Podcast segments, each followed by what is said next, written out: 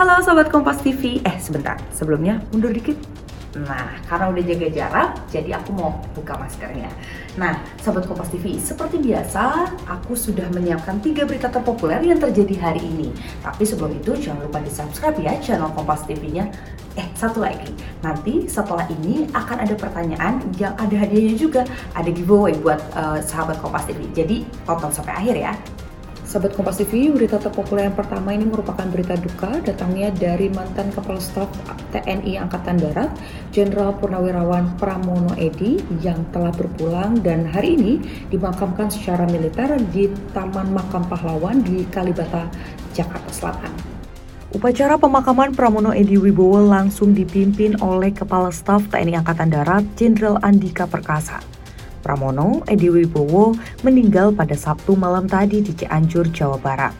Pramono Edi Wibowo selain pernah menjabat sebagai Kepala Staf TNI Angkatan Darat, juga pernah menjabat sebagai Pangkostrat, Pangdam Tiga Siliwangi, dan Komandan Jenderal Kopassus.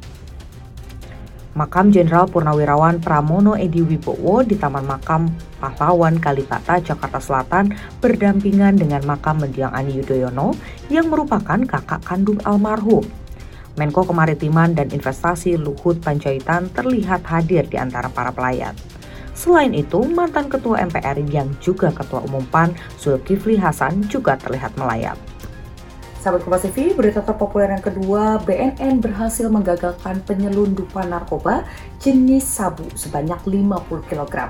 Dan ada empat tersangka dari jaringan Malaysia yang juga diamankan dalam penangkapan di dua lokasi di daerah Riau. Operasi penangkapan jaringan penyelundupan narkoba ini dipimpin langsung oleh Deputi Pemberantasan BNN Irjen Arman Depari di dua kabupaten kota Riau, yakni di Bagan Siapi Api dan di Rokan Hilir.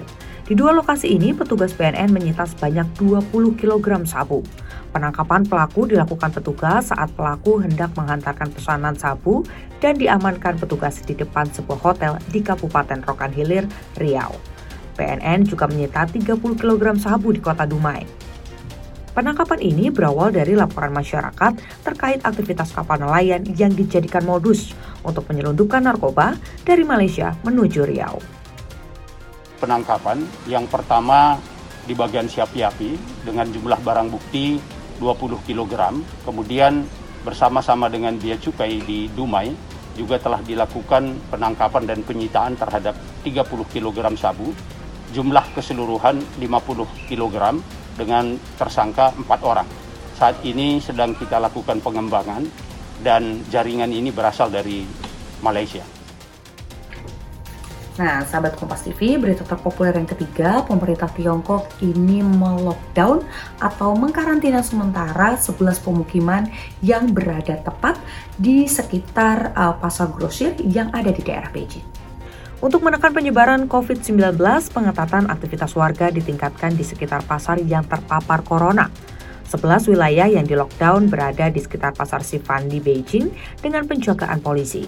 Sebelumnya, hasil tes yang dilakukan di pasar Sinfadi, 45 orang pekerja dinyatakan positif, meski tanpa gejala COVID-19. Lebih dari tujuh pekan sebelumnya, di Beijing tidak ditemukan penularan COVID-19, sehingga mulai dilakukan pelonggaran. Hingga hari Minggu ini, otoritas kesehatan Tiongkok menerima 57 kasus baru COVID-19. Dari jumlah tersebut, 38 kasus di antaranya dideteksi karena adanya penularan lokal. Sementara 19 kasus lainnya merupakan kasus penularan dari luar negeri. Nah, sahabat Kompas TV itu tadi tiga berita terpopuler yang terjadi hari ini baik di dalam negeri ataupun di luar negeri. Jangan lupa videonya di like, komen, dan di share ya. Jadi kalau ada sahabat Kompas TV yang lain nih yang gak sempat nonton, bisa dapat informasinya juga dari sahabat Kompas TV. Tadi kan aku udah janji ya sama sahabat Kompas TV bahwa di awal bakal ada giveaway yang aku bagi di akhir video. Nah, tapi sebelum itu tunggu dulu. Sahabat Kompas TV harus jawab dulu pertanyaannya. Gampang banget. Pertanyaannya adalah siapa Menteri Kesehatan yang menjabat selama empat kali berturut-turut? Kalau sahabat Kompas TV udah tahu nih jawabannya, langsung aja ya tulis di kolom komentar daftar dengan format jawaban yang benar dengan nama akun uh, Instagramnya teman-teman dan nanti jangan di lock ya, jangan dikunci akun Instagramnya. Nah nanti setelah itu di paling terakhir yang paling penting pakai hashtag giveaway Kompas TV. Nanti bakal diundi setiap Sabtu sore kita bakal live. Jadi nanti yang menang kalau memang uh, jawabannya paling benar dan juga paling tepat nanti bakal ditelepon via uh, Instagram dengan video call Instagram. Jadi kalau ada telepon harus diangkat karena hadiahnya banyak banget dan menarik-menarik. Ya, jangan lupa ya di like, komen, dan di share. Saya Deputa Trisnanda, sampai jumpa.